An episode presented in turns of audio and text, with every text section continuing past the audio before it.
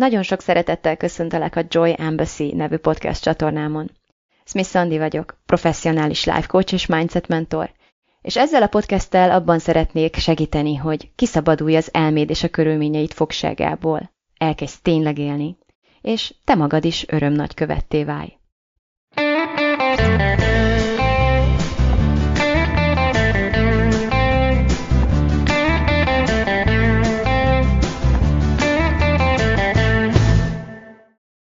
Sziasztok! Tulajdonképpen azért hívtalak benneteket egybe a mai eseményre, és ide, hogy támogassatok, segítsetek engem abban, hogy felvegyünk egy barom jó podcastet arról, hogy mit jelent az érzelmi biztonság. Uh, eszik ezt, vagy isszák, mikor tapasztaljuk, mikor nem tapasztaljuk, miért fontos, hogy ez legyen, mit tehetünk azért, hogy ez legyen, hogyan ismerjük fel, amikor nincs, mivel próbálkozhatunk, amikor felismerjük azt, hogy ez éppen hiányzik, ez éppen nincs. Na hát ez lesz igazából tulajdonképpen a mai fő témánk. Eddig arról beszéltem, hogy hogy, hogy vannak ugyebár ezek a kapcsolataink a szeretteinkkel, vagy akiket tényleg vagy akár vérségi alapon, tehát a sors rendelt mellénk, meg a biológia, akár mi magunk ö, választottuk őket, vagy így tényleg azt érezzük, hogy a karma, a sors, az akármi, nevezd, aminek akarod,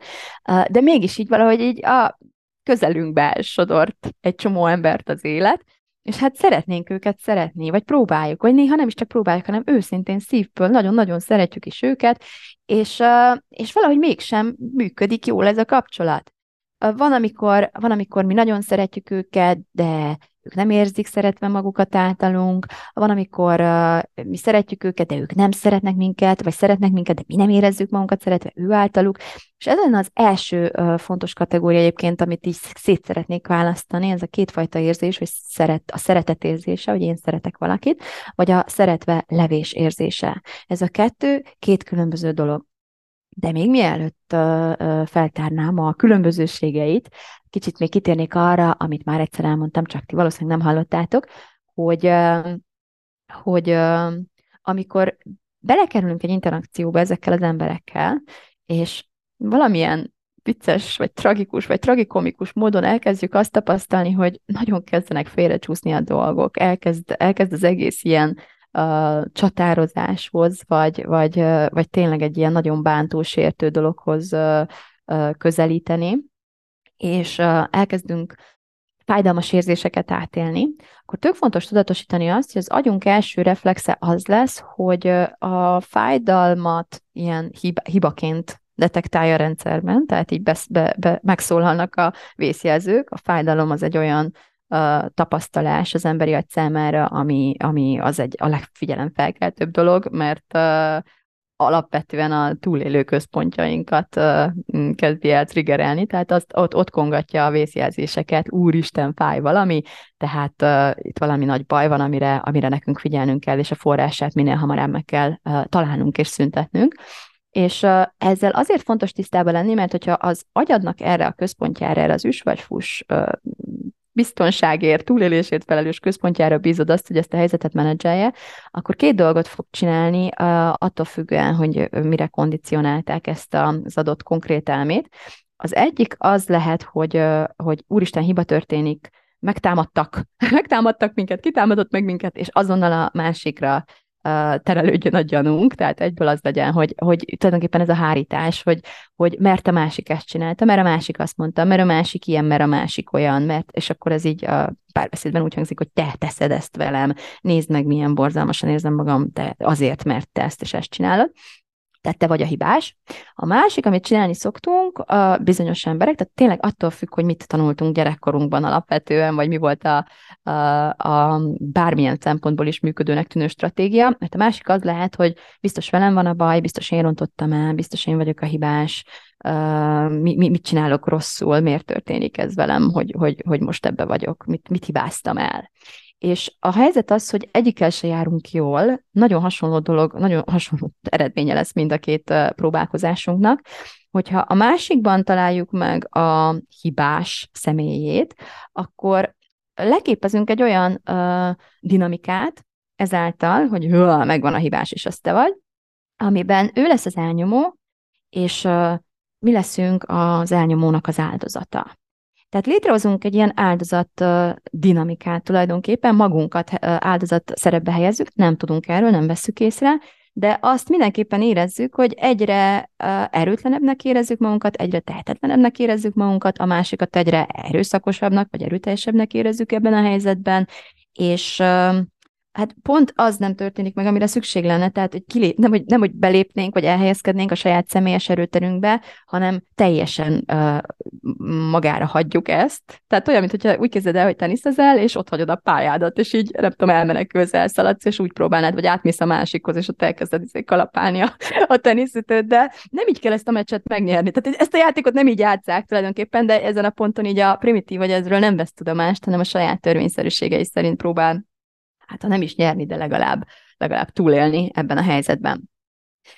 Na most az van, hogy amikor magunkat kezdjük el hibáztatni, akkor se járunk jobban, mert ugyanúgy létrehozzuk az áldozat dinamikát, csak ott akkor az elnyomók is mi leszünk, meg a saját uh, passzív kiszolgáltatott áldozatunk is mi leszünk, megint ez lesz, volna egy személyes erőtered, mindig a teniszpályával szoktam ezt hasonlítani, hogy ott van a te térfeled, és megint elmenekülsz, vagy megint, megint magára hagyod ezt, a, ezt az erőteret, és megint valahol ott próbálsz olyan szabályok szerint nyerni, ami, ami nem tenisz, tehát ahol nem, nem fogsz tudni hászokat szerválni, meg nem is tudok tenisz, nem tudom miért, ezt, a térfelek miatt szoktam használni ezt a, pályát, ezt a pálya hasonlatot. Na, tehát ez az, amire érdemes odafigyelni első körben, hogy, hogy a, a, pusztán az, hogy légy tisztában azzal, hogy mit csinál az agyad akkor, amikor te éppen azt érzed, hogy sérülsz, amikor te éppen azt érzed, hogy téged tehát, hogy valamilyen fájdalom, lelki fájdalom ér egy, egy emberi interakció során. Ez a kettő lesz a, a legvalószínűbb, legkézenfekvőbb válasza az agyadnak, és uh, egyikkel se jársz jól, tehát mind a kettőt érdemes uh, nem csak tehát, hogy fi- kord- kordában is tartani, de leges-legelsősorban megfigyelni. Tehát ez tök hasznosan ismereti gyakorlat, akár most is elvégezheted, hogy tulajdonképpen melyikre vagy hajlamosabb. Egyből a másiknak a torkának ugrunk, vagy egyből magunkba gubózunk, elbizonytalanodunk még jobban magunkban, szomorúak leszünk, tehetetlenek, megijedünk, hogy a másikat elveszítjük, stb. és ilyen szorongóvá válunk, és, és akkor ezt kezdi el inkább onnantól fogva meghatározni a viselkedésünket. Egyikkel sem járunk igazán jól. No, aztán, ahogy említettem korábban, van ez a két kategória a kapcsolatainkban, a, a szeretet alapú, vagy, vagy a, a szeretet, tehát olyan kapcsolatainkban, ahol a szeretet azért egy fontos tényező lenne, vagy, vagy tulajdonképpen az is. Tehát az van, hogy uh, ahhoz, hogy biztonságban érezzük magunkat, ahhoz, hogy, ahhoz, hogy tényleg valódi intim kapcsolatban, meghitt kapcsolatban tudjak lenni valakivel, vagy egy interakcióban meghittség uh, jöhessen létre, ahhoz nagyon fontos, elengedhetetlen kellék, vagy összetevő a szeretet, még akkor is, hogyha tényleg csak arra, abban a pillanatban, abban a pillanatban, a pillanatnak a varázsában jön ez létre. Tehát a szeretetről én, én alapvetően jobban szeretek ilyen pillanatnyi állapotok, tehát hogy döntés, egy, egy, egy, egy érzés, amiben éppen benne vagyok, amit épp teljesen átélek, mint egy ilyen általános dologként gondolkodni, hogy ja, persze szeretem a mindent, tehát hogy ami, ami így soha nem bírálandó felül. Persze van az a szeretet is, amit egyszer eldöntünk a gyerekeinkkel szemben, például valószínűleg nem méricskéjük, hála Istennek percenként, hogy most, most szeretem, most nem szeretem, most szeretem, most nem szeretem. Nyilván szeretjük őket, ezt eldöntöttük már azelőtt, hogy világra jöttek, hogy nem nyilván, igazából pont itt most meg is állnék, hogy, hogy, hogy nem biztos, hogy nyilván, és uh, ha bármi, bármi miatt azt érezzük, hogy itt azért, tehát ez nem ennyire nyilvánvaló vagy egyértelmű számunkra, akkor, akkor szeretném, hogy, hogy tudjátok, hogy ennek is bizonyára van valami oka, amivel érdemes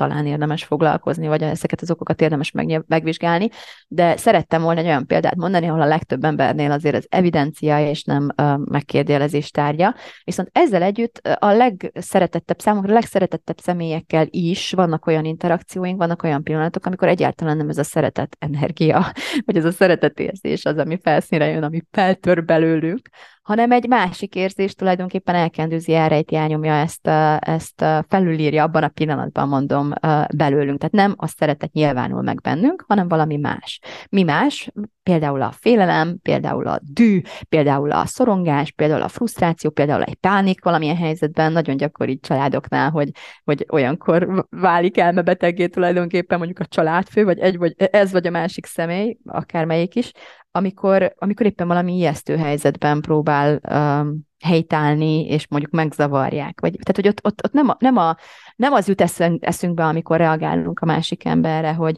mennyire szeretjük őt, hanem, hanem éppen egy, egy pánik reakcióban vagyunk, ami nem a másikról szól, de mégis mondjuk, mondjuk úgy a másikon csattan, és, és hát nem tudnánk ráfogni azt, hogy itt most a, a Péteri Krisztus szeretet nyilvánult éppen meg bennünk. És hogy ez, ezt szeretném, hogy, hogy normalizáljuk. Tehát nem akarok erről úgy beszélni, mintha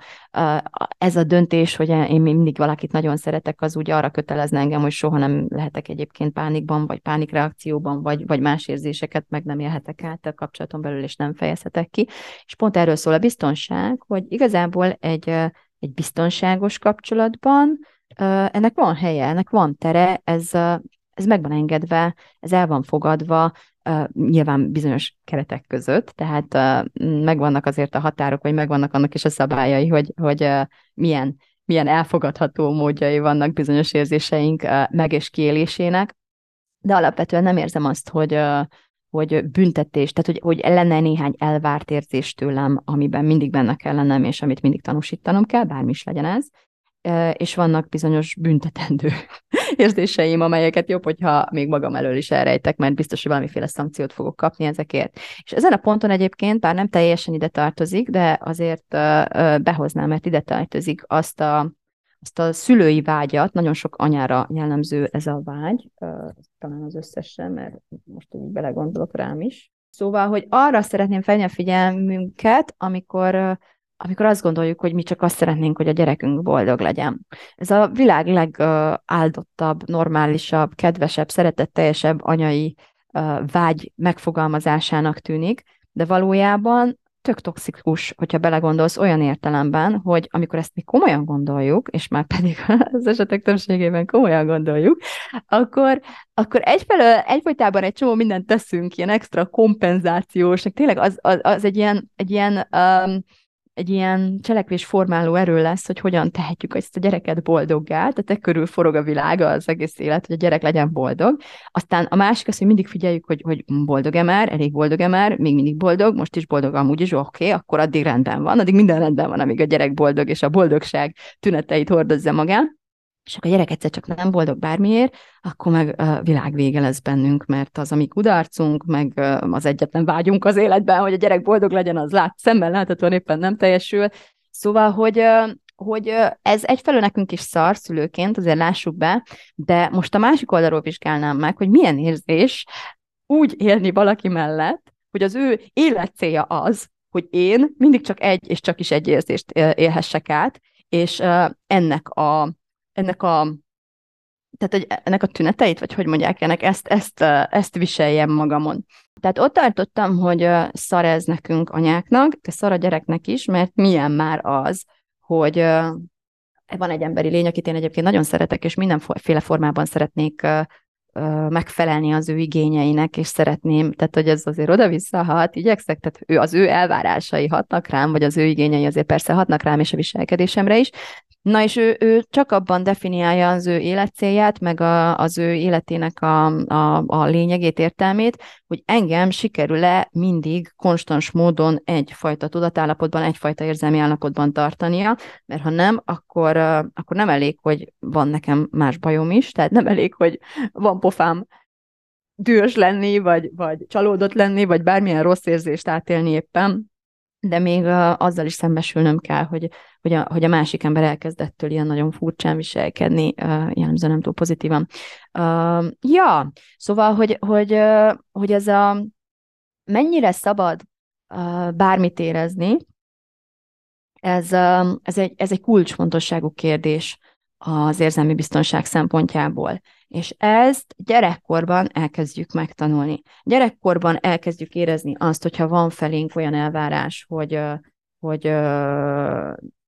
hogyan kell éreznünk magunkat, és ebben az az érdekes, hogy nagyon sokszor nekünk azt tanítják gyerekkorban, meg úgy hangzik ez az egész, sőt, mi is ezt tanítjuk a gyerekeinknek, hogy, hogy hogyan kell viselkedni. Tehát az van meghatározva sokszor, hogy, hogy mi a helyes viselkedés, azt nem szoktuk megmondani a másiknak, ha csak nem ilyen kedves, mézes-mázas formában, én csak azt akarom, hogy boldog légy, mindig.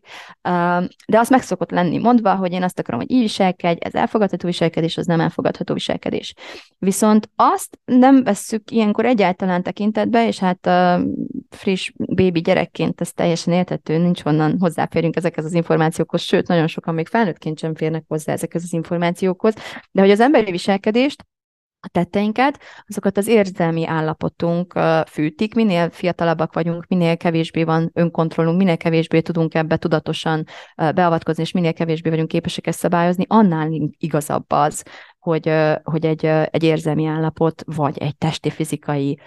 állapotra reagálva cselekszünk, és ezért nem, tud, nem leválasztható az, hogy én ezt és ezt is azt a viselkedést várom el tőled, attól, hogy, hogy azt várom el tőled, hogy mindig kiegyensúlyozott légy például, vagy mindig boldog légy, vagy mindig, mindig valamilyen, tehát hogy annak megfelelő érzést élj át, mert hiszen gyerekként egyszerűen tényleg nem irreális elvárás az, hogy azt várjuk a gyerektől, hogy az érzelmeivel ellentétes módon cselekedjen. Mégis van egy ilyen elvárás, és hamarosan rá fogunk erre érezni, ahogyan növekszünk felfelé, hogy uh, ugyan én így érzem magam, de azt nem mutathatom ki, nem fejezhetem ki, uh, nem cselekedhetek a,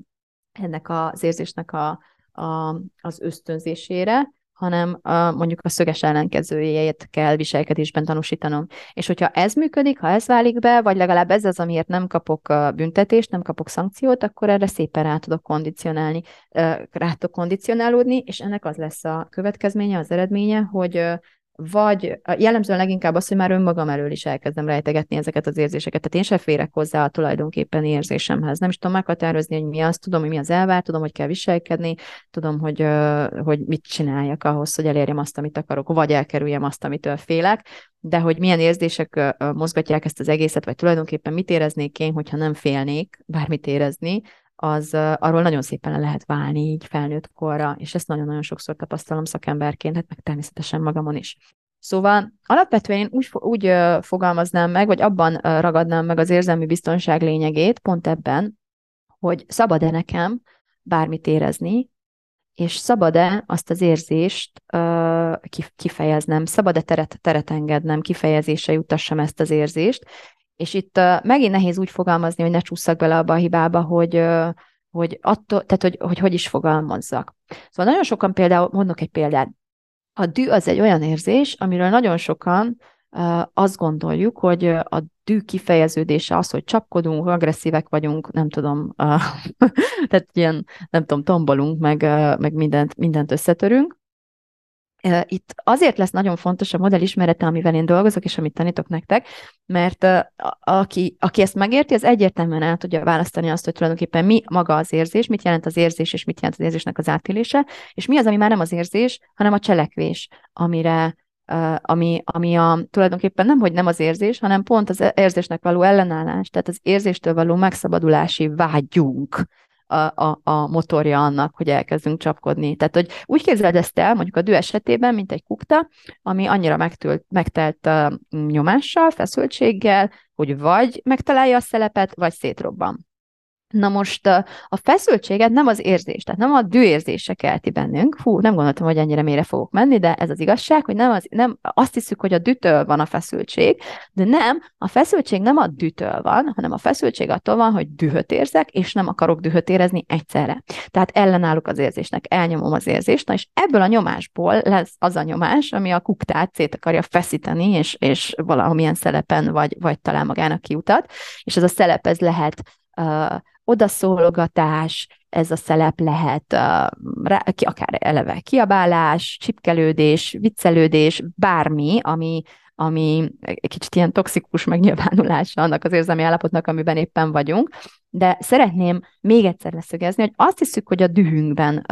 rontunk, bontunk, törünk és dobáljuk a tányérokat. Valójában nem a dű okozza ezt a viselkedést, hanem az az elviselhetetlen feszültség, ami ennek a dűnek való ellenállást, amit ez a dűnek való ellenállás idéz elő. azzal csináljuk a nyomást, hogy vissza akarjuk fogni, el akarjuk folytani, nem akarjuk érezni, meg akarjuk szabadulni attól, a, attól az érzést, attól a dűtől. Valójában a dühünk átélése pont, hogy nem azt igényelni tőlünk, hogy bármit is cselekedjünk, hanem azt, hogy eleve, tehát hogy üljünk benne egy picit, beazonosítsuk, felismerjük, hogy megjelent ez az érzés a testünkben, fogadjuk ezt, engedjük, hogy ott legyen, vegyük a levegőt, figyeljük a testérzeteinket, miközben lélegzünk ebben az érzésben, és azt figyeljük, hogy, hogy amíg, amíg ez ott van bennünk, addig mit csinál, és tehát, hogy hol mozog a testérzeteink tekintetében, hogyan nyilvánul meg, és ez a megnyilvánulás hogyan módosul, hogyan alakul, miközben figyeljük, és vesszük a levegőt. És pont, hogy ez egy ilyen, egy ilyen belső élmény, az érzés megtapasztalása nem kifele vetülő, hanem tényleg a figyelmünkkel nem kifele vagyunk, és nem, ki, nem szórni akarjuk így kifele, hanem, hanem behozzuk a figyelmünket. Na ez a nagy különbség, hogyha ez, ez lenne az érzés, a, a, maradjunk a dűérzésénél, ez lenne a dűérzésének a, a, az átélésének a módja, és minden más, ami nem ez, tulajdonképpen nem a dű, hanem a dűre adott reakció, és nem is annyira a dűre, hanem a dű plusz, dű, dű plusz a dű elnyomása ennek a kettőnek, az ebből származó feszültségnek a, a, a megnyilvánulásai az életben. No, mondom, nem akartam ebben ennyire mélyre menni, de ez is egy nagyon-nagyon hasznos téma. Amit mondani akarok, az az, hogy, uh, hogy uh, eleve azt tanuljuk meg, tehát nem tudunk ilyen különbségeket tenni, nem tanítják nekünk, hogy, hogy más az érzés és más az érzés megnyilvánulása, de uh, leszakadunk ezekről a forrásokról, tehát egész egyszerűen soha nem tanuljuk meg, soha nem értjük meg, hogy mi zajlik bennünk, azt se tudjuk, hogy bennünk zajlik-e, vagy a másik emberből jön, tök összezavarodunk, teljesen összekeverednek a dolgok, és nagyon tehetetlenné válunk ebben, nem tudjuk kibogozni. És minél az ösztöneink nem hasznosak ebben a szempontból. Ha az ösztöneinket kezdjük el követni, akkor ütünk, akkor futunk, akkor, akkor áldozatot csinálunk magunkból, akkor, akkor, akkor elnyomni próbáljuk, menekülni próbálunk a rossz érzéseinktől, ahelyett, hogy átélnénk. Tehát az a durva ebben az egészben, hogy, hogy az ösztöneinket kell felül kell írnunk tulajdonképpen a, a tudatossággal ahhoz, hogy az erőterünkben tudjunk maradni, és olyan helyzetekben is képessé váljunk biztonságot teremteni önmagunk számára, ahol ez a biztonság a körülményekből nem feltétlenül adott, a körülményekből származóan. Legyen ez a körülmény egy, egy helyszín, egy közeg, egy szituáció, vagy egy másik embernek a részvétele ebben az interakcióban. Tehát még egyszer, onnan tudhatod igazán, hogy biztonságban vagy, hogy hogy rá tudsz kapcsolódni az érzéseidre szabadon, te is meg tudod ezt engedni magadnak, és úgy érzed, hogy az adott közeg, az adott körülmények is megengedik ezt. És a kifejezése juttatása alatt mondom, nem azt értem, hogy biztonságosan felpofozhatom a másikat, mert értelemszerűen ez a fajta agresszió nem megengedett az emberi, emberi interakciókban ott, ahol, ahol vannak határok, és, és az ember tiszteletben tartja a másik határait is, de az, hogy kulturált módon kifejezése juttatom azt, hogy én most dühöt, vagy én most csalódottságot élek át, akár mellé téve azt, hogy, azt, hogy azért, mert, és folyamatosan arra összpontosít, hogy tényleg bennem mi van, miért van ez, ami van bennem éppen, minél kevésbé a másik emberre pakolva ennek a, a, a súlyát ennek a, tehát hogy nem a másik embert hibáztatva a saját érzéseimért. Ebben megint csak nagyon sokat segít a modell. Jellemzően azt érdemes megfejtenünk, de csak azután, hogy felismertük a bennünk le, lezajló érzést éppen, és, és engedtük, hogy ott legyen, hogy tulajdonképpen mi a történet, ami, ami életre hívta bennem ezt, a, ezt az érzést, vagy ami körbeveszi ezt az érzést, ami táplálja éppen ebben a pillanatban bennem ezt az érzést, és, és mi aktiválta ezt a történetet bennem? Tehát, hogy úgy képzeld el egy kicsit magad, mint egy ilyen, vagy az elmédet, mint egy ilyen lemez lejátszó, vagy nem is lemez, hanem hanem mi volt ezek a zenegépek, hogy anélkül, hogy észrevennénk, azért vannak rajtunk ilyen gombok. Ez az ezt a lemezt játsza, az a gomb azt a lemezt játsza, és ezeket a gombokat bizony a körülményeink, a tudatunk nélkül, tehát egyszerűen képtelenség ezt mindig felügyelet tart, alatt tartani, meg nem is, nem is arról kéne szólni az élet, hogy a gombjainkat próbáljuk véde, védegetni másoktól, mert akkor meg értemszerűen végképp nem érzed magad biztonságban, más se csinálsz, csak őrzöd a gombjaidat, hogy nehogy valaki megnyomja őket, de ezek a gombok vannak, ezek, ezek mindenkin vannak, és a körülmények néha véletlenül, néha ups, hozzádörgölődtem, ups, véletlenül benyomta ezt a gombot, néha meg nem annyira véletlenül, hanem módszeresen ugyanazt a gombunkat nyomkodják, és akkor ez elindít egy lemezt, és a lemez el fogja indítani ezeket az érzéseket. Tehát tök hasznos nem csak az érzést tudatosítani, de ezzel kezdjük, ezzel kezdődik, hogy ezt megengedjük magunknak. A másik az, hogy utána meg megnézzük, hogy ez most melyik lemez, melyik lemez ment, mi, hogy nyomták be, ki, ki nyomta be, ki kapcsolta be, miért kapcsolta be, és melyik lemezt. És ezzel a lemezzel mi nagyon sokat tudunk dolgozni, tehát nagyon ezt, ezt a történetet, ezt érdemes feltárni, erről szólnak a nagyon hosszadalmas pszichoterápiák is, ezeket a, a történeteket szokták feltárni, és a pszichológiai szakszóval élve átkeretezni a terápia végére, tehát egyszerűen ugyanazt a történetet már nem ugyanúgy mondjuk el, úgyhogy ha legközelebb egy sikeres terápia után, vagy a coaching is tud ilyen eredményeket elérni egyébként, bizonyos eszközökkel, például a, a modell alkalmas erre, hiszen a kognitív viselkedés terápiára épül, tehát, hogy az lesz a, onnan fogod érzékelni a különbséget, hogy ugyanaz az ember ugyanazt a gombot megnyomva már egy másik lemezt indít el. Egyszerűen másképp fog szólni az a lemez, és értelemszerűen emiatt más lesz az érzelmi megélés is. No, tehát fontos tudnunk, hogy, hogy érzelmi biztonságban szabad éreznünk azt, amit érzünk, és kifejezhetjük azt, hogy elmondhatjuk azt, hogy mi most azt érezzük, amit érzünk. És a, alapvetően a biztonságérzet maga az, a, az az érzés, az az ellazult állapot, ahol azt érzem, hogy én ezt megtehetem. Ez a, ez a fontos, ez a, ez a kulcs ha nem, ha úgy érzem, hogy nem biztonságos, ha nem, ha nem, is, ha nem is megyek oda, hogy tulajdonképpen én mit élek át ebben a helyzetben, ha, ha nagyon kapkodom, ha nagyon sürgős nekem a dolog, akkor ott én valószínűleg egy ilyen megtámadott, egy ilyen nagyon, nagyon nem biztonságos helyen, helyszínen érzem éppen magam érzelmileg. Na most maradjunk egy picit ezeknél a térfeleknél, mert itt nagyon fontos lesz az, hogy, hogy mi az én dolgom ebben, és, és mi nem az, mi a, mi a másiké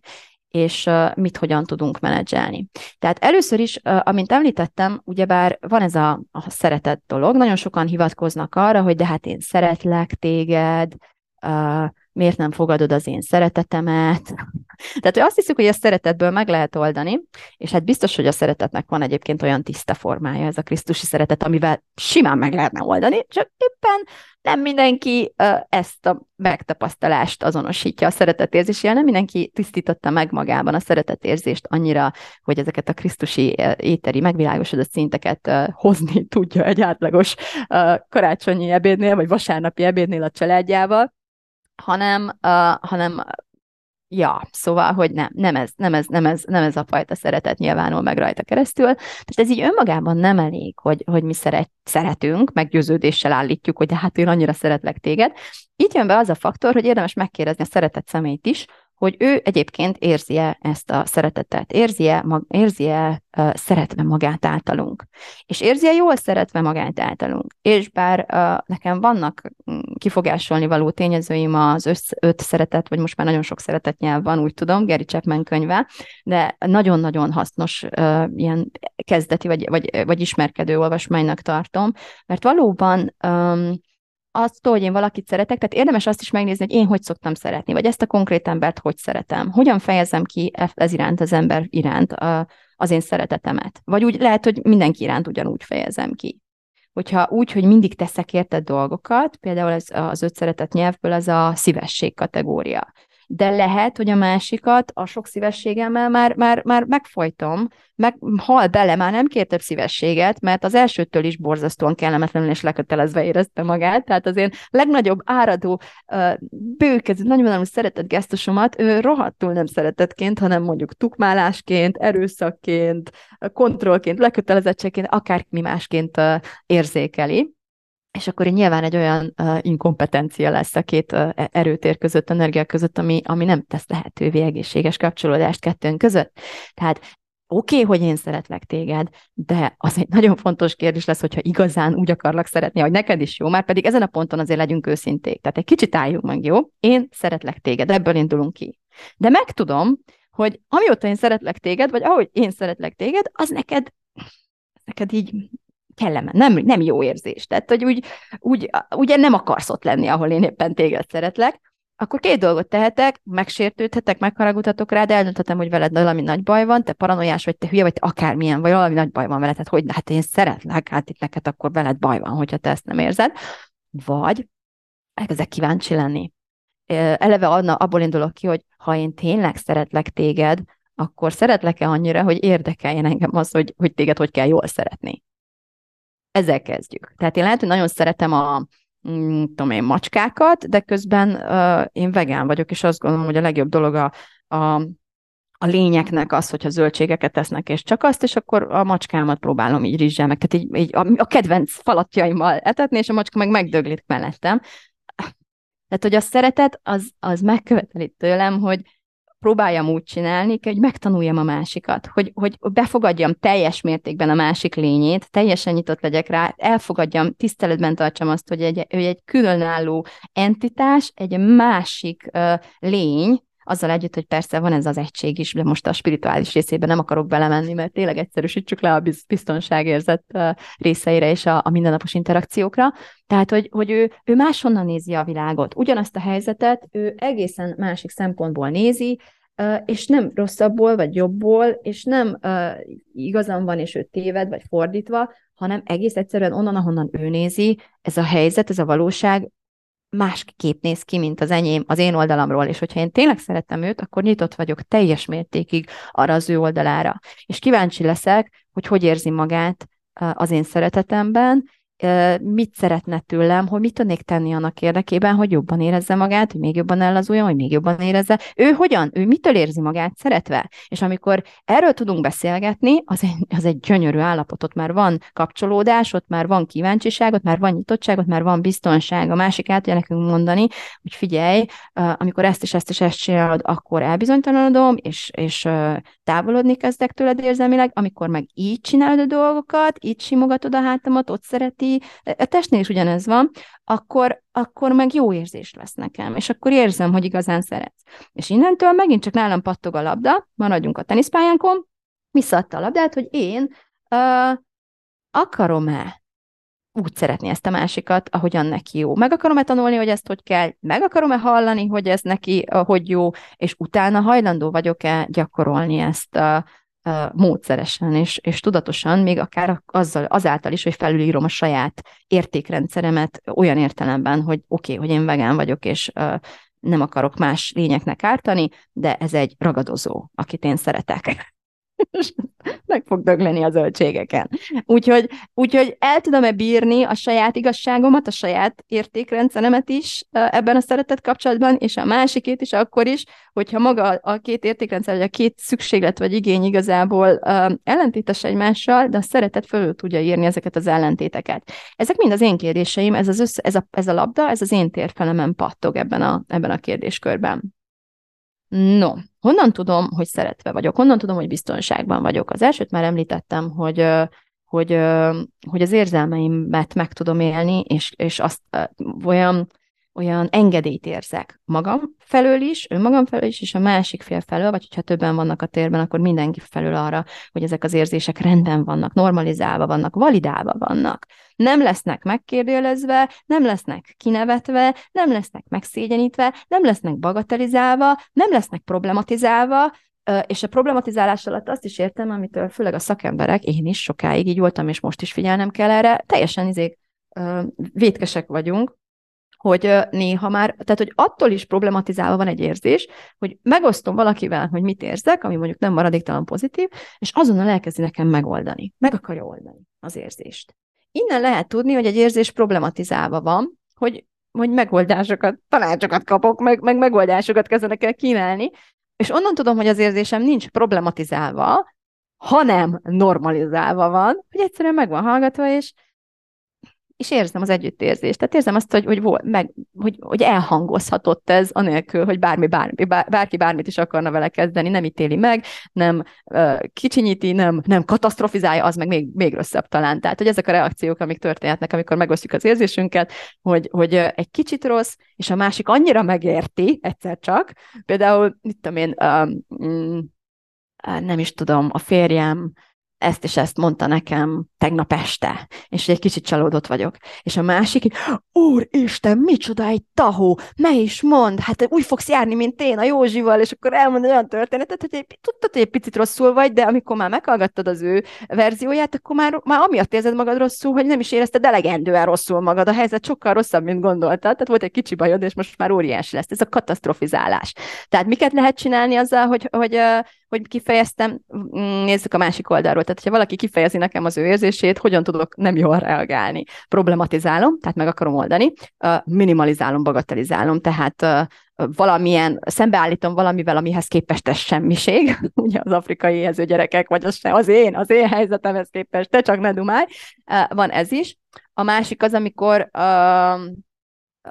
hibáztatni kezdjük a másikat, hogy hát ez azért van, mert, mert azért nézzél magadba. Tehát azért két oldala van, minden, minden érenek két oldala van, vagy, vagy hát nem biztos, hogy te azért úgy állsz. Tehát, hogy, hogy, hogy valahogyan az lesz az érzés, hogy, hogy tulajdonképpen itt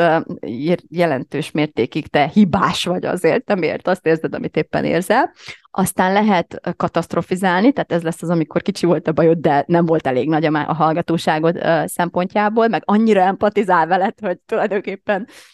az, az is nagyon durva. Tehát amikor a másik annyira empatizál veled, hogy a végén már te kell vigasztalod őt, az a legviccesebb. Szóval ott teljesen tönkre megy melletted, meg hiszen ő csak azt akarja, hogy boldog légy, ez általában olyankor szokott kiderülni, vagy ilyenkor szokott felszínre jönni. És akkor volt az eredeti bajod, és most már az is a bajod, hogy azt a másikat ott valahogy próbáld így kipó, meg már megbántad az egészet, sajnálat, hogy miért hoztad fel. Na, hát ilyen módokon tud ez az egész szétcsúszni. Elmondtam az összes reakción? Uh, azt hiszem, igen. Tehát, hogy a, alapvetően azt szeretjük érezni, amikor van egy érzésünk, meg ezt megosztjuk, hogy ez elfogadva és normalizálva van. Nem kell, nem probléma, nem kell megoldani, nem kicsi, nem nagy, az, ami, és mi szeretünk téged, és, és, és rendben van, hogy ezt érzed most. És és esetleg meg lehet kérdezni azt, hogy, hogy, hogy mit,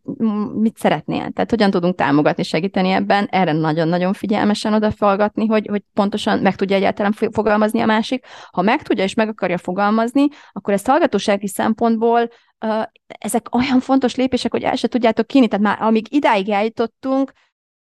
messze menőkig többet tettünk, mint az emberi interakció 99%-ában szoktak a felek tenni egymás felé. Tehát eljutunk odáig, hogy, hogy, hogy a másik megosztotta az érzését. Én meg képes voltam ezt normalizálva fogadni, ítéletmentesen és csak egy picit ott ülni vele, és nézni, és együtt lélegezni vele, és utána még meg is kérdezem, hogy esetleg tudom-e őt támogatni valahogyan. És erre ő elkezd gondolkodni, hogy tényleg tudom-e őt támogatni valahogyan, és, és lesz ötlete, és ezt megosztja velem, hogy igen, úgy tudnál támogatni, és elmondja, és én ezt úgy akarom meghallani, hogy, hogy, hogy én ezt tényleg meg akarom érte tenni, és utána törekszem arra, hogy ezt csináljam, és jól csináljam felé. Hát van ennél, el tudtok képzelni ennél gyönyörűbbet, szóval, hogy ez így Hú, ezek ilyen fant- fantasztikus érzés idáig eljutni, de nem nagyon szoktunk a korábban már említett okokból is többek között. No, Uh, attól is tudod, onnan is tudod, hogy biztonságban vagy, hogy te, tehát eleve a tested jelzi, szóval, hogy ilyen nagyon ellazultságot, egy teljesen, teljesen ellazulva érzed magad, és azt érzed, hogy önmagad lehetsz. Azt érzed, hogy sőt, szinte jobban önmagadnak érzed magad, mint, mint, mint bármikor. Tehát azt hiszem, úristen, tehát olyan, olyan olyan könnyed lesz az egész, az egész világod olyan könnyed érzés ott, ahol biztonságban vagy. Akár uh, magadban vagy képes ezt megteremteni, és itt most megint csak egy fontos uh, uh, kettéválasztás lesz, hogy, uh, hogy hogy ez két, mindig két irányú dolog, önmagamban képes vagyok-e biztonságérzetet teremteni, nagyjából ugyanezekkel az eszközökkel egyébként, amiket az imént elmondtam, illetőleg a mások mellett tudom-e magamat biztonságban érezni. A kettő szorosan összefügg, de mégis érdemes a kettőt külön kezelni. Hamarosan elmondom azt is, hogy miért, csak megnézem a jegyzeteim között, hogy van-e még valami, amit a, a tünetekre írtam. Uh, igen. Hát uh, azt, ja igen, azt kell éreznem, amikor biztonságban vagyok, amikor biztonságérzetben vagyok, hogy bármi ki is vagyok én, bármit is érzek, bármit is csinálok, a, a, ha én ezt kifejezem, és tényleg mondom, civilizált módon fejezem ki, akkor én azért nem fogok szankciót kapni, nem fogok érzelmi büntetést kapni, nem fogok nem fog engem fájdalom érni. És a fájdalom lehet, fakadhat az összes viselkedésből, amit elmondtam az imént, hogy hogyan fogadhat egy másik ember tőlem érkező érzelmeket, de abból is fakadhat, hogy, hogy mondjuk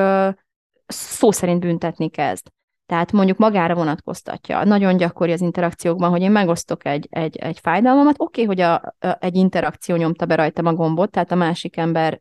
valamilyen formában azért ebben részt vett, akarva akaratlanul megnyomta ezt a gombot, de onnantól fogva, hogy megosztottam vele, és ő csak a saját személyes érintettségét kezdi meghallani ebből az egészből, és vagy védekezik, vagy támad, vagy, vagy csak ezzel van elfoglalva innentől fogva, és érzem, hogy, hogy romlik közöttünk, tehát hogy, hogy nő közöttünk a feszültség, nő közöttünk a távolság, adott esetben feláll és elviharzik, meg is szakad akár temporálisan, akár tartósan ez a, ez a kapcsolat, ott jogos volt ez a félelmem, beigazolódik az a félelmem, hogyha kifejezem az érzésemet, vagy kifejezem a valós gondolataimat, a valós igazságomat ebben a helyzetben, akkor azzal megkockáztatom azt, hogy elveszítem a másikat. Ezek, a, ezek mind be tudják ezt bizonyítani, hogy ez egy valós félelem, ugyanakkor itt azt a történetet vizsgáltatnám meg magunkkal, hogy mit jelent elveszíteni a másikat, egyáltalán létezik-e birtoklása a másiknak, tehát van-e olyan, hogy ő az enyém, amit, amit elveszíthetek, és a másik az, hogy mit hívok úgy, hogy, hogy elveszítettem a másikat, vagy a másikkal való kapcsolatomat, mert valós kapcsolat volt-e az, ami csak akkor és csak addig működött, amíg én uh, nem tudtam magamat, vagy nem mertem magamat képviselni, nem mertem magamat kifejezni ebben. Mert hogyha uh, ez, ezt neveztem kapcsolatnak, és ez most így véget ért, akkor meg tényleg érdemes azon elgondolkodni, hogy mit sajnálunk tulajdonképpen ezen. És hogy nem uh, költhetnénk-e ugyanazt az erőt, ugyanazt az energiát, ugyanazt az időt, ugyanezt a figyelmet olyan emberekre és olyan kapcsolatokra, ahol valóban meg tudunk szabadon nyilvánulni, ahol lehetünk azok, akik vagyunk, ahol tiszta, ítéletmentes, szeretetteljes, biztonságos teret kapunk arra, hogy önmagunk lehessünk annyira durva, ahányszor kimondom ezt a mondatot, annyira ilyen basicnek, annyira alapvetőnek tűnne, és, és, a, és a legjogosabb igényünk és vágyunk és szükségletünk mindannyiunknak, és annyira uh, fájdalmas uh, számomra az a gondolat, ami ilyenkor belém hasít, hogy mégis mennyire ritka ez, mennyire kevesen tanulunk meg így működni, uh, és, és, és ezt lehetővé tenni önmagunk és mások számára is. No, uh, tehát, hogy egyfelől az, ez a biztonságérzet, most ketté szeretném osztani, hogy mi az, ami rajtam múlik a biztonságérzetem tekintetében, és mi az, ami a másik tér felé van. Mi az, amit én megtehetek ennek érdekében, és mi az, ami már nem, nem, az, én, nem az én hatáskörömbe tartozik. Tehát az egyik, amit megtehetek, az az, hogy, hogy vannak határaim. Tehát legyenek, legyenek határaim, tudjam, hogy hol vannak ezek a határaim, gyakoroljam a határaim megjelölését, megvédését. Ez egy teljesen külön témakör, majd beszélünk erről máskor, vagy, vagy keressel, de nagyon-nagyon fontos témakör, nagyon sok gyakorolni valója van a legtöbb embernek itt. És minél inkább magabiztosak vagyunk abban a tekintetben, hogy meg tudom védeni magam, úgymond, ha szükséges, tehát van egy, van egy jól látható kerítés a, a birtokom körül, ami, ami kívül tudja tartani. Tehát eleve kellően jelző a, a potenciális betolakodók számára, hogy meddig tart, meddig mehetnek, de ha mégis be akarnak jönni, akkor semmi baj, mert arra is van öt másik ilyen biztonsági védelmi megoldásunk, és hogyha, tehát hogyha ezek, ezekről tudunk, hogy nekünk van ilyen, egy, van, egy, van egy jó rendszerünk, egy biztonsági rendszerünk, akkor alapvetően ez segít minket uh, biztonságérzetben uh, tartani. Tehát erre rá tudunk támaszkodni, ebből egy, egy önbizalom, egy magabiztosság fakad. A másik az az, hogy, hogy, hogy magamnak, igen, erről akartam beszélni, hogy magam, magamnak egyébként, amikor nincsenek ott mások, magamnak mennyire vagyok képes megadni ezt a biztonságos teret. Mennyire tudom megélni az érzéseimet, itt a saját ítéletemtől mentesen, ne tudjátok meg, de tudjátok szerintem, csak nem biztos, hogy észreveszitek, hogy mi zajlik a fejetekben. Azért az coachingüléseken, vagy egy ilyen több száz fős csoportban, amilyen nekem is van, amilyen nekem is van szerencsém kócsolni, egy mindennapos módon felszínre jön az, hogy az emberek hogyan bánnak saját magukkal az úgymond zárt ajtók, tehát a saját koponyájukon belül, és hát gyerekek, az abúzusnak a, a, a legdurvább fajaira ismerünk a legkedvesebb, legmosolygósabb emberek koponyáján belül azt illetően, hogy saját magukkal mit művelnek oda bent. És mivel ezt a legtöbben még csak nem is veszik észre, hogy mi történik, teljesen tényként kezelik azokat a gondolatokat, amiket a saját fejük közvágnak. Egy ilyen tulajdonképpen családon, koponyán belüli, ez, ú, milyen, milyen jó kis koncepció, nem családon belüli bántalmazás a négy fal között, hanem koponyán belüli bántalmazás jön a saját agyamban létre köztem és köztem, ahol egy pillanatig sem érzem magam biztonságban, és ebben az esetben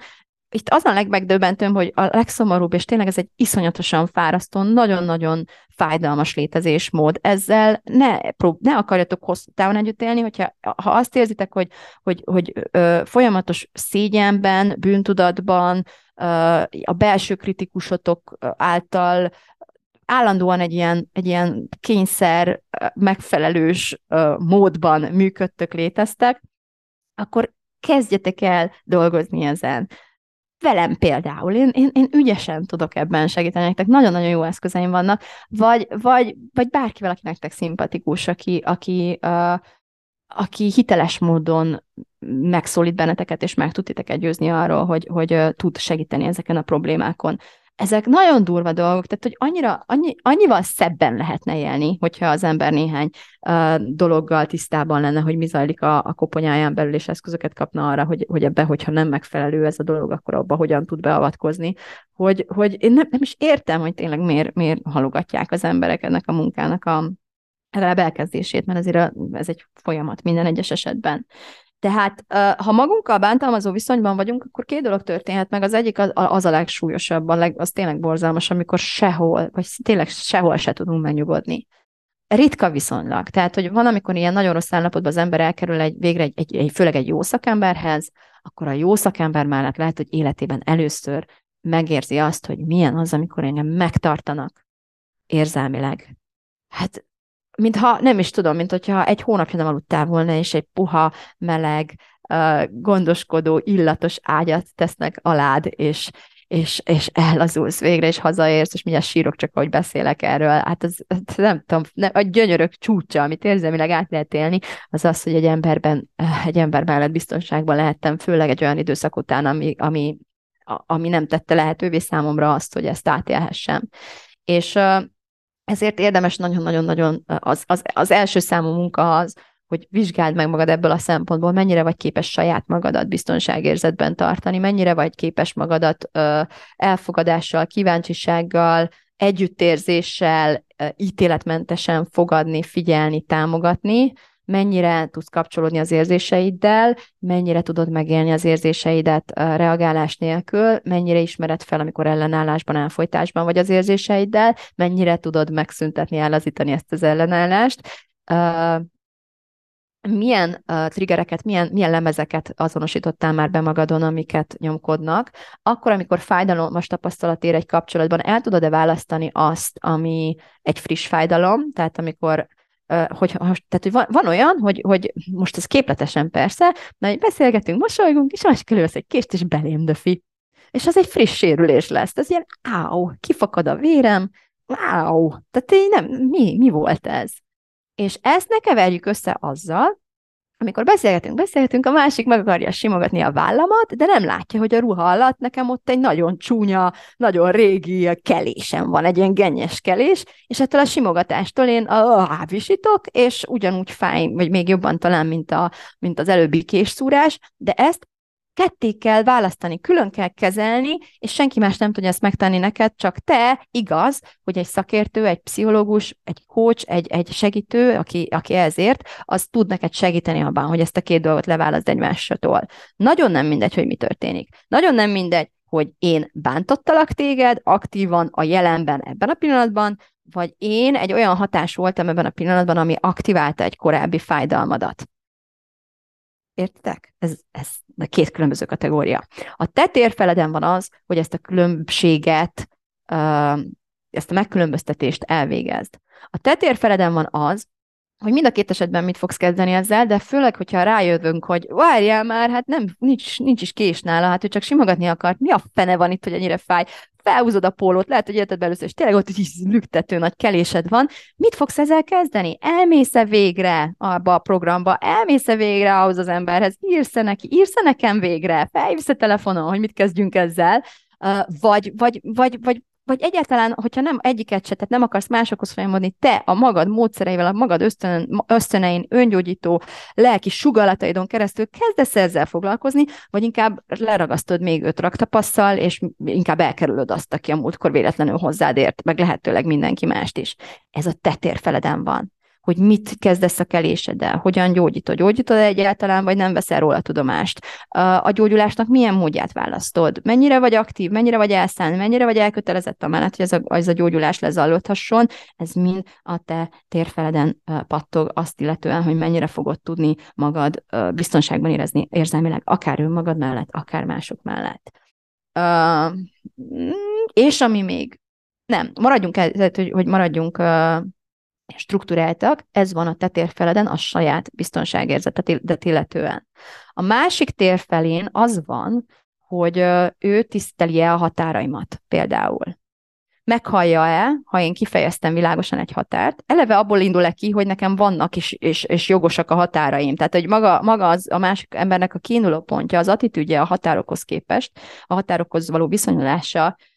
egy ilyen mm, piros piros jelzés lehet azt illetően, vagy zöld jelzés azt illetően, hogy biztonságban lehetek-e mellette. Hogyha neki maga, magán, ő neki magának vannak határai, az már egy jó jel, hogyha ő magabiztos, hogyha ő um, autentikus, hogyha ő kifejezi, a, ki, érzékelhetően kimeri fejezni, merő maga lenni mellettem, és kimeri fejezni, hogy ő meddig tart, mit hajlandó megtenni, mit nem, és miért, és stb. stb., akkor ez alapvetően egy, arra biztat engem, hogy, hogy én is megtehetem ezt mellette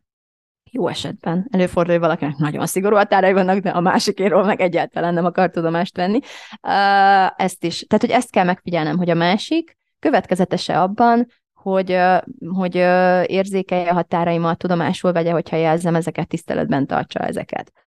Aztán, amit mondtam, hogy képes -e ez a másik ember, képes és hajlandó-e nekem tiszta teret tartani, ami alatt azt értem, hogyha megosztok vele bármit is, akkor abba a, tudatos, érzékeltően tudatos erőfeszítést tesz, hogy ne keverje bele saját magát. Tehát nem mindent, amit rólam hall, mossa át a saját személyes kis szűrőjén, és aztán kezdjen el mondjuk teljesen magáról beszélni, vagy gondolkodni e, ebből, ebből kiindulva. Nem is olyan régen olvastam egy ilyen,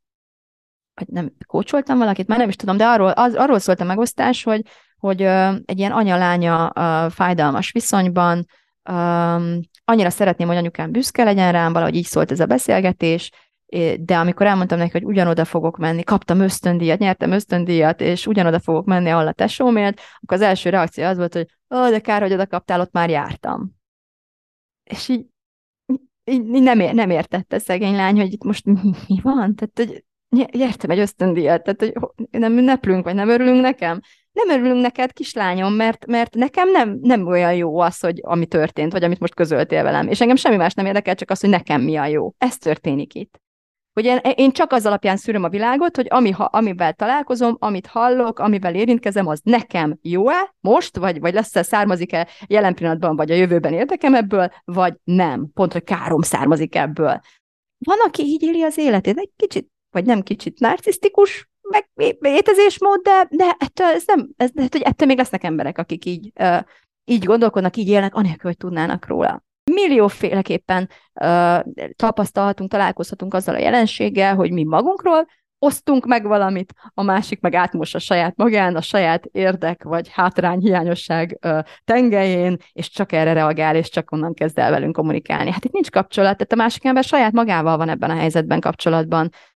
Ezt ilyenkor felismerjük, és nem is tudom, tudom, érdemes tudomásul venni, és esetleg eldönteni azt, hogy akarok-e valaki olyannal kapcsolatban lenni, aki mellett már nem férek el, mert ő nem akar másokkal, nem képes másokkal kapcsolatban lenni, ő csak saját magával van kapcsolatban minden pillanatban. Ez innentől megint átkerül a labda, szeretem ezt a labdát az én térfelemre, hogy akkor döntést kezd, hozzak arról, hogy ezzel mit akarok kezdeni. Nyilván fájdalmas ez, amikor a, a, a saját anyánk, az apánk, a férjünk, a nem tudom, a leg, legfontosabb szeretünk bizonyul, hogy úgy mondjam, kapcsolódása képtelennek, vagy annyira önmagával egy teljes, teljes spirált alkotva, ahova már nekem számomra úgy érzem, hogy nincsen hely, tehát nehéz és fájdalmas ezzel szembesülni, de a felnőtt emberi létnek akkor is az lesz ilyenkor a ránk rót feladata, hogy onnan hozzunk döntést, ahol vagyunk. Tehát, hogy a, a, a valóság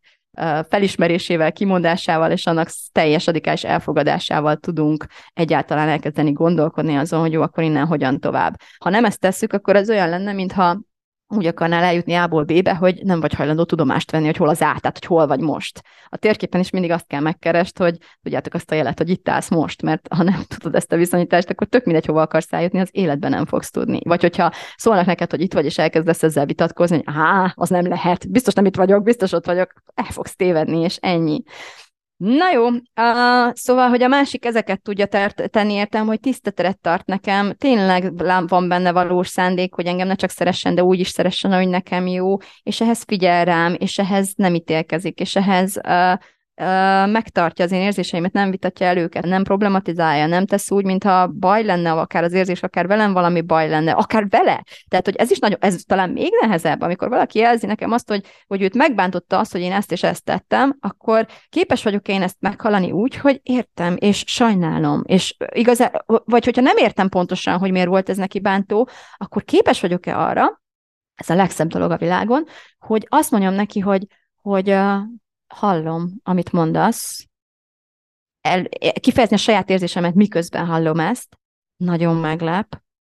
mert nem vettem észre, és én egy egészen más mozit néztem, és most nagyon kicsit megle- tehát nagyon ilyen meglepetést érzek, zavarodottságot, de nagyon szeretném megérteni, hogy mi történt, amit téged megbántott, segíteni, tehát meg nagyon szeretném megnézni ezt a helyzetet a te, te térfeledről. Mit, mit is mondtam pontosan? Mit jelentett számodra az, amit mondtam? Hogyan jutottunk el odáig, hogy én azt hittem, hogy minden rendben van közöttünk, miközben te ilyen nagyon uh, nagy fájdalmat éltél át? Nagyon szeretném megérteni, mert jelen pillanatban megmondom őszintén, hogy nem értem, de szeretlek, nem ezt akartam, nem akartalak megbántani, és meg akarom érteni, hogy hogy csináltam, már csak azért is, hogy legközelebb oda ne nyúljak, vagy ne úgy nyúljak oda. Segíts!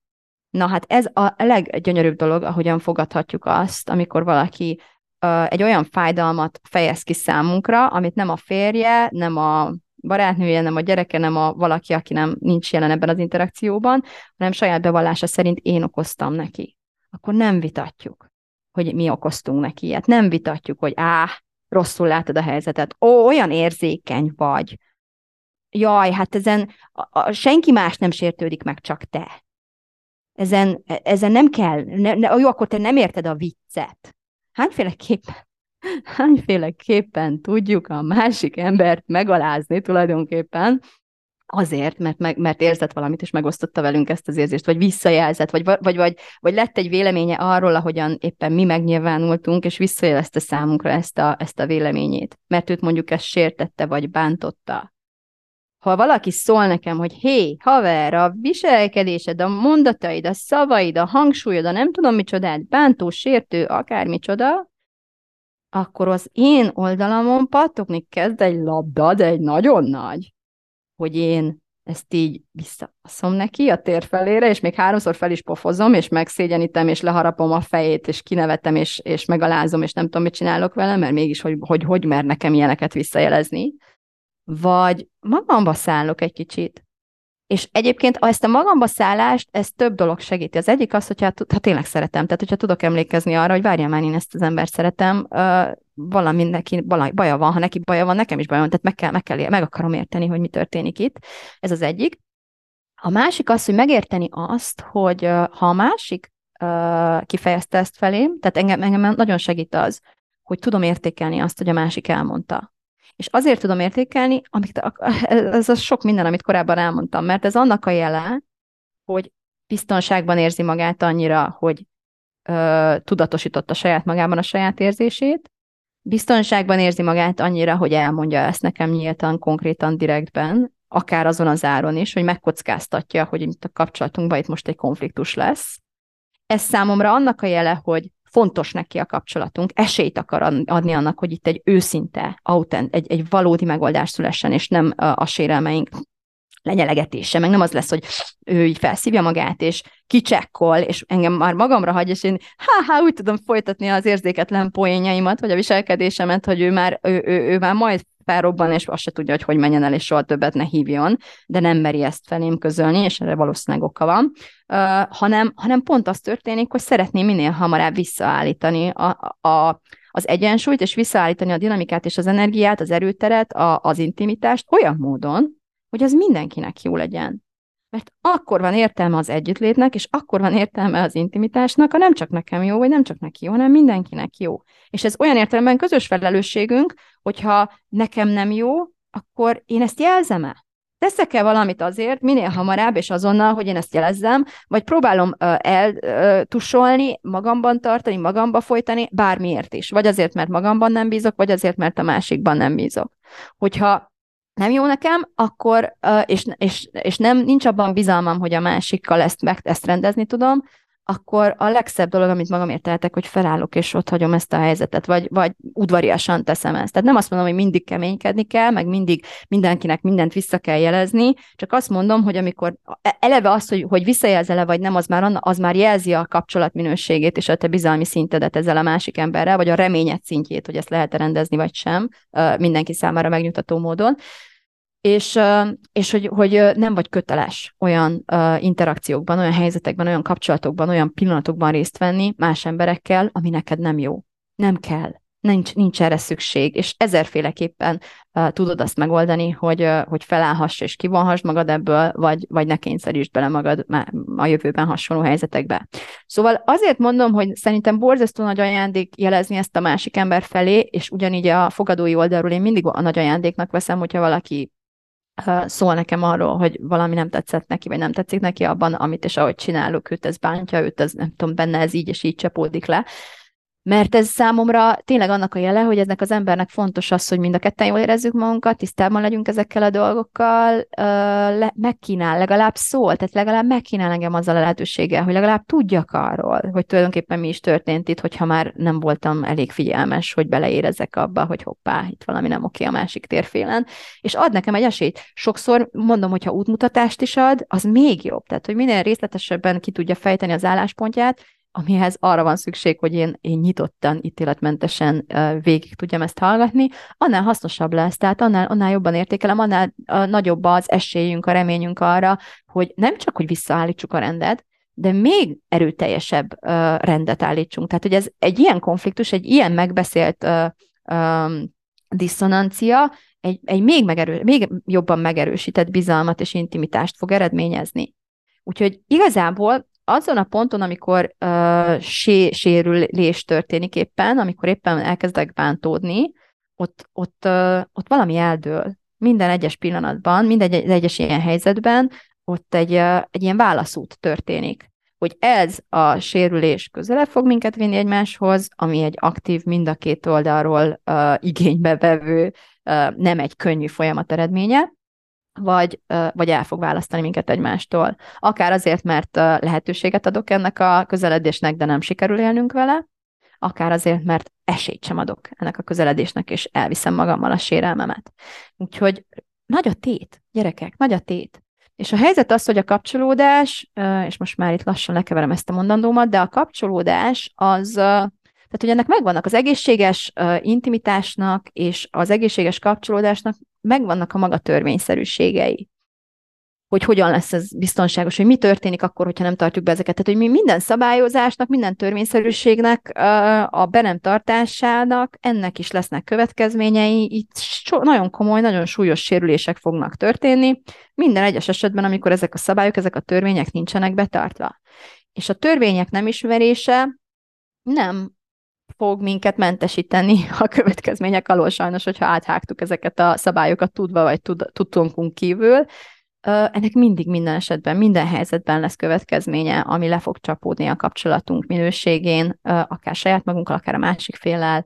akár mindkettőben, de lesz mindennek következménye. Ezért érdemes megismerni ezeket a törvényszerűségeket, és érdemes, én azt gondolom, betartani őket. És hol tudod megismerni ezeket a törvényszerűségeket? Rengeteg persze könyv, szakirodalom, az én podcastem, stb. Nagyon sok minden szól erről, meg hát a te életed egy kincses tára annak, hogy hány helyzet van, ahol ezeket gyakorolni tudnád, de én azt tartom a legcélra vezetőbbnek és hasznosabbnak, hogyha ezt valamilyen szakmai útmutatás mellett végzed el ezeket a munkákat, vagy ezeket a tanulásokat. Ennek hát hónapok óta igazából pont ez a témánk, aki találom megcsinálom a programban, az intimitás, az intimitásra való, az intimitás két oldalról, hogy én magam mennyire tudok intimitásra képessé válni, alkalmassá válni, és mennyire tudom biztosítani a, a megfelelő légkört a saját térfelemen a másik számára, hogy, hogy ezt az intimitást velem átélhesse. Mind a kettő az én felelősségem. És az ő térfelén ugyanez lesz. Ő képes-e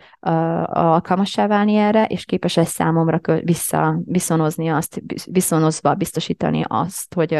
hogy biztonság jöhessen létre kettőnk között, és ez az intimitás létrejöhessen. Én továbbra is mondom, úgy képzeljük el ezt, a biztosít, ezt, a, ezt az intimitás dolgot, biztonságos intimitást, a kettő összetartozik, hogy, hogy mindenkinek megvan a maga térfele, amiért száz százalékig felelős, és amíg ott vagy, és csak is ott, és nem mászkálsz át a másik emberére, mert azzal azonnal határt fogsz sérteni, és a saját felelősséget határáig viszont elmész, tehát nem állsz meg hamarabb, és várod, hogy ő, ő intézze a hiányos részeidet, hanem te teljesen menedzseled a saját térfeledet, és mindent megteszel, ami a te oldaladon van, és el fogsz menni a, a határáig a saját felelősségednek, és ő is ugyanazt teszi, ott ez meg tud történni. Olyan emberrel nem tudunk kapcsolódni, aki saját magával nem tud, tehát, hogy, hogy akármennyire is tudok én szeretni, akármennyire is vagyok alkalmas az intimitással, akármennyire gyógyítottam be az összes sebemet, sérülésemet, akármennyire, minden akármennyire, tehát akármennyire van az én térfelem tökéletesen rendben tartva, ha a másik és mennyire sincs rendben tartva, ha a másik vagdalkozik, uh, én úgy hívom ezt, ilyen érzelmi késdobáló, akkor, akkor én ott nem, akkor se leszek biztonságban, hogyha így ki tudom egyébként gondolkodni magam, tehát hogy, hogy nem tudok vele biztonságosan kapcsolódni. És ez, ez az érzelmi késdobálás, ez egyébként egy fontos kép, mert uh, csak én, csak a napokban, vagy az elmúlt két hétben többször kerültem olyan helyzetbe számomra fontos emberekkel, hogy meg akartak győzni, és ez egyébként nagyon fontos, ezzel is zárnám le, főleg azoknak, akik követnek engem, és, és uh, alapvetően uh, magukévá tették ezt a gondolkodásmódot, hogy a gondolataink okozzák az érzéseinket. És ezt uh, felemlegetve, aki engem ismer, uh, próbál nekem szólni, hogy hát, uh, amikor én jelzem azt, hogy ne haragudj, de nem akarok ebben most részt venni, mert nem érzem magam biztonságban érzelmileg. Ho-ho, az a te gondolatod miatt van, mondják, ami egyébként egyik oldalról igaz, de hogy hát akkor, akkor, akkor ez a te dolgod. Tehát, hogy menj haza, és majd haza, térj vissza saját magadba, és végezd el minden munkát, hogy aztán úgy gyere vissza, hogy mellettem már pedig biztonságban érezheted magad. Ez akkor megállja a helyét, hogyha egyébként én nem dobálom őt késekkel. De ha még hajlandó se vagyok meghalani azt, hogy ő azt mondja, hogy azért nem jövök haver, mert nálad kések vannak egyébként, nem tudom, észrevette, de és akár mert is rendezek magamon, azért van húsom, van bőröm, és ha belém vágsz egy kést, akkor én ott vérezni fogok. Tehát a biztos jele adnak, hogy nem vagy biztonságban valaki mellett, hogy nem akarja meghallani ezt. Nem akarja elfogadni azt, hogy, hogy nála esetleg lehet, hogy kések vannak. Nem, nem akar oda nézni, ahol, de ott van a közedben. Hol? Nincsen. Menjél és menedzseld magad az agyadat. Ilyen esetben a modellt, amit én tanítok, én használok, arra használni, hogy kidumáld magad a természetes véd- védelmezési ösztönödből, tehát gyakorlatilag ezt, azt úgy kezeld el, mintha ha agyból próbálnád azt megoldani, hogy á, olyan jó a víz, de minden oké, hogy tele van cápákkal, de majd azt gondolom, hogy nincs tele cápákkal, és megyek és megfürdök benne, vagy piranyákkal, vagy akármicsodával. Ne menj! Ki tudod magad gondolkodni, lehet, hogy biztonságérzetbe fogsz bemenni a cápák közé, de meg fognak zabálni, érted? Ilyen vörös vér lesz mindenhol. Miért? A törvényszerűségek miatt. Tehát a, a, attól, hogy a gondolataink okozzák az érzéseinket, még nem jelenti azt, hogy arra kellene használnunk a gondolatainkat, hogy álbiztonságérzetet teremtsünk ott, ahol egyébként nem vagyunk biztonságban. Jó, ez így remélem, hogy érthető most már így lezárásképpen, ez egy borzasztó fontos uh, hozzátenni való volt az eddigiekhez. És annyi minden lenne még, és annyira nem férek bele, nem tudom, mióta beszélek, de már biztos, hogy több, mint egy órája. Tehát annyira rohadtul nem tudok uh, eleget beszélni erről, és még mindig annyi minden van, hogy ezért szeretném, hogy kapcsolódjunk egymással olyan módon, hogy, hogy, hogy, hogy mindenre külön-külön ki tudjunk térni, hogy a tett kérdéseidet konkrétan fel tud tenni, és én azokat konkrétan meg tudjam válaszolni. Gyere a Kitalálom, Megcsinálom programban. Most karácsonyi kedvezménnyel nincsen, vagy hát féláron tudsz jelentkezni, 30 ezer forint normálisan a regisztrációs díj, most 15 ezerért bent tudsz lenni, és január végéig velünk leszel, minél hamarabb belépsz, annál tovább tart a bentléted ebben a pro- programban. Január végéig el fogjuk végezni az Inkép Update nevű ö, kihívást, amivel amivel nagyjából be tudod lőni magad azon a bizonyos térképen, amit említettem, tehát meglátod azt, hogy hol vagyok most, és meg tudod nézni azt is, hogy hol akarsz lenni, és ezért uh, ennek a, a, a távolságnak, meg a, a kis utcák, járatok uh, ismeretének a birtokában már fogod látni, hogy uh, hogy hogyan, mit kell, milyen lépéseket, milyen irányt kell követned, hogy oda eljuss. Hát ez, ez egy jó kis évindítás minden egyes esetben ezt csináljuk a kitalálomban. Ez az egyik módja. Hétről, de a csoporton belül, hogyha valamilyen kérdés felbukkan benned, láttam, hogy itt is voltak kérdések, de nem lesz arra keret, hogy most ezeket így végigolvassam, vagy, vagy lehet, hogy lesz, de ezt már a podcastből kivágom, de hogy, hogy a csoportban ott vagyok, el tudtok érni, konkrétan tudtok tőlem kérdezni, hétről hétre élőben tudunk kócsolni ezekről. Tehát akkor működik igazán a fejlődés ezen a területen, ha, ha képes vagy megvizsgálni, képes vagy észrevenni, hogy mi zajlik benned és körülötted, vannak szavaid, vannak koncepciók a fejedben, hogy hogyan közelíthetsz, hogyan tudod ezt megvizsgálni, hogyan tudod értékelni, értelmezni azt, ami veled zajlik, és erre nem ismerek jobb módszert a modellnél, nem ismerek egyszerűbb és hasznosabb és hatékonyabb módszert a, a vizsgálódásra, mint a modell. És, és ehhez, tehát, hogy megtanulom az elméletet, és elkezdem aztán figyelni magamat az elméleten keresztül, és, és, és először az önmegfigyelés a legfontosabb gyakorlás, a, a,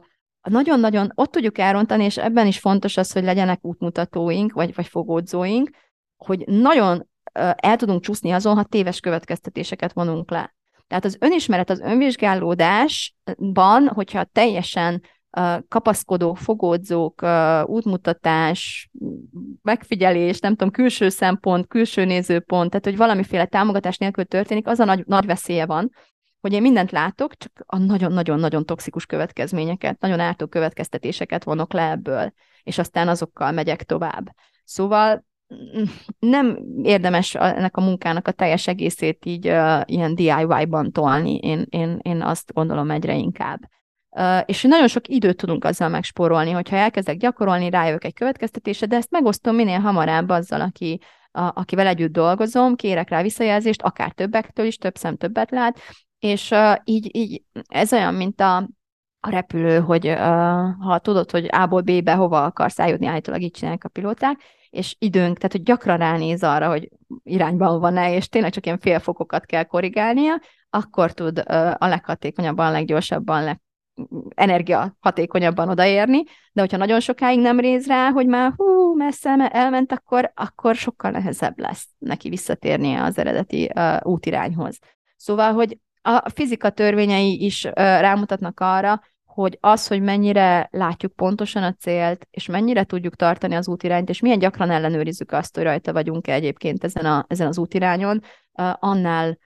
gyorsabban odaérünk, annál kevesebb energiánkba kerül odaérni valahová, annál kisebb a lehetősége annak, hogy elveszünk, elcsúszunk, és valahol nagyon, de nagyon, de nagyon máshol kössünk ki, ahol, ahol szerettünk volna. Úgyhogy ez a kitalálom, megcsinálom, és 24-ig tudtak élni ezzel az akciós csatlakozási lehetőséggel, és azt gondolom, hogy ez a, talán a leg, tehát hogy érték, árérték arányban mindenképp az a legjobb ajánlatom, ahogyan, ahogyan hozzám féréshez juthattok ebben a pillanatban. A másik viszont a, a tényleg élet, ami egy ilyen teljes és radikális átformálás, egy teljes, egy teljes ez egy ilyen teljes átalakulás tulajdonképpen a vágyott irányba, tehát az általad megcélzott irányba, ott tíz életterületen keresztül vizsgáljuk meg, tehát szerintem nincs is több, tehát igyekeztem, hogy úgy, hogy az élet összes területén keresztül megvizsgáljuk azt, hogy hol tartunk, miért tartunk éppen ott, mit gondolunk erről, mi az a gondolkodásunkban, ami előidézte, vagy előidézi azt a, azt a helyzetet, fenntartja azt a körülményt, amiben, amiben vagyunk, amiben létezünk, mi az ebből, ami csodálatos, és el se tudnék képzelni jobban, mert ezt értemszerűen megtartjuk azokat a rutinokat, legyenek azok gondolkodási szokások, mintázatok, vagy, vagy cselekvések, mindennapos cselekvések az életben, de amivel meg nem vagyunk elégedettek, ott meg meg fogjuk tanulni, hogy hogyan tudjuk használni ezeket az eszközöket arra, hogy egyfelől a, a külső valóságunkat kezdjük el kedveink szerint formálni méghozzá megdöbbentően gyors eredményességgel, és másfelől pedig hogyan alakulunk mi magunk ezzel át. Tehát, hogy kivét kell válnunk ahhoz, hogy úgy élhessünk, ahogyan élni vágyunk. Mert tulajdonképpen ez a kulcs, ez a transformáció az egészben, ez a, ez a az önmagunk, hát én korábban azt hittem, hogy alakítása, de most már egyre inkább azt látom, hogy más, más módszereket is aktiválni kezdtem a testen keresztül, tehát sokkal jobban kapcsolódom az érzéseimmel, hogy, hogy nem is feltétlenül, tehát nem, nem rétegeket teszünk magunkra ebben az átalakulásban, hanem pont, hogy rétegeket rántunk le. Tehát ilyen hazugságrétegeket kezdünk el leszedegetni. Nem is annyira, nem is annyira arról van szó, hogy el kell jutnom A-ból B-be ezen a ponton, hanem meg, megértem azt, hogy a B és az A az egymás mellett van, tulajdonképpen ott van az orrom előtt, csak van egy fal, van egy blokk, van egy akadály, amitől nem látom. És ez a blokk, ez az akadály, ez általában a tudatomban összegyűjtögetett hazugságból származik. És ezért nem kell uh, mászni, meg menni, meg nem tudom micsoda, hanem le kell bontani ezt az akadályt. Ennek a 99%-a az én agyamban létezik, mentális, gondolati úton uh, elérhető, kitapogatható és feloldható. Lehet, hogy a 99 sokat mondtam, de nagyon, tehát hogyha a 90%-a um, 90%-át ilyen módon oldjuk, el fog tűnni ez az akadálynak a 90%-a. Ami marad, az addigra már olyan szinten sok pont szempont, tehát sok szempont alapján menedzselhetőbbé válik, egy, egyrészt kisebbnek tűnik, másrészt az, hogy a, a, az agyamba ilyen szintű bejárásom van, és ott ilyen radikális módosításokat tudok elvégezni, és, és magabiztosságot, tehát egyfajta ilyen mesterszintet, egy ilyen, egy ilyen hát, hogy mondjam, ilyen rutinból, ilyen egyszerűen kezd az menni, hogy, hogy ismerem a saját agyamat, ismerem a működését, tudom, hogy mit hova kell tennem, ahhoz, hogy ott legyen, ahol én akarom, hogy legyen. Utána még maradnak dolgaink, tehát utána nyilvánvalóan maradnak még blokkjaink, maradnak az érzéseink, marad a testünkkel való kapcsolódás, ami egy másfajta kompetencia tulajdonképpen, de az, hogy az, agyamat, az agyamhoz értek, az számomra egy olyan fajta magabiztosságérzetet adott, vagy egy olyan, olyan tuti terep, amivel, amivel sokkal merészebb vagyok, tehát amivel bár, bármilyen másik dimenzióba uh, játékosan át tudok lépni, mert uh, tudom, hogy erre bármikor támaszkodhatok. Leginkább azt sokat gondolkodok mostanában, hogy uh, hogy hányféle úton közelíthetünk a vágyainkhoz és önmagunk felé, és látom azt, hogy van, aki a testen keresztül, van, aki a spiritualitáson keresztül, van, aki a, a, az elméjén, a gondolataink keresztül, és hogy, hogy kinek mi a, a kézenfekvőbb, a testre szabottabb, én azok közé tartoztam, akik nagyon nagyból uh,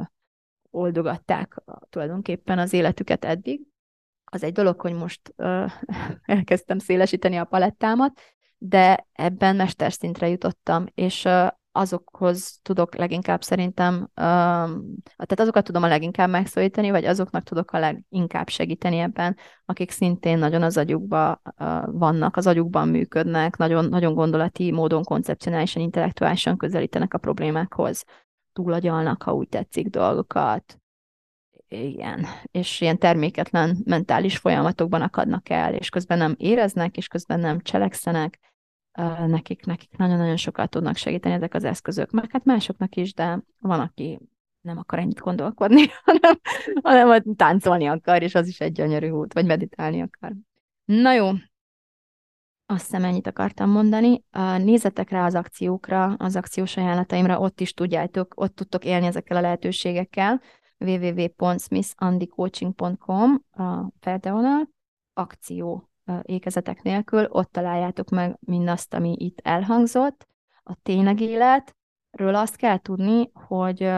december 24-ig 100 ezer forintot spórolsz meg, hogyha addig jelentkezel az új körre, ami februárban fog elindulni. 300 ezer forint lesz karácsony után, most még 200 ezerért tudsz csatlakozni az új csapatba. És és, és érdemes. Nem tudom, nézd rá a, a, a programra, nézd rá a videókra, tehát a mások visszajelzéseire ezzel kapcsolatosan, és döntsd el, hogy neked mennyit ér az, amit a többiek így, így ennek a programnak köszönhetnek saját bevallásuk szerint, vagy amiket én mondok, hogy, hogy mi az, ami elérhető, és, és hogy te ezt hogyan tudnád így a, a pénzre váltani, vagy, vagy tehát, hogy igen, hogy neked számodra milyen értéket képvisel az, amikor képes vagy kapcsolódni önmagaddal. Számodra mi az értéke annak, hogy biztonságban érzed magad ö, a saját fejedben, hogy nem bántod magad, hogy a le, magad legjobb barátja vagy, támogatni tudod magad, és nem, nem zsigereled magad, és nem kritizálod, és nem kapod szét magad minden hülyességért, és nem szégyeníted magad. Számodra mi az értéke annak, hogy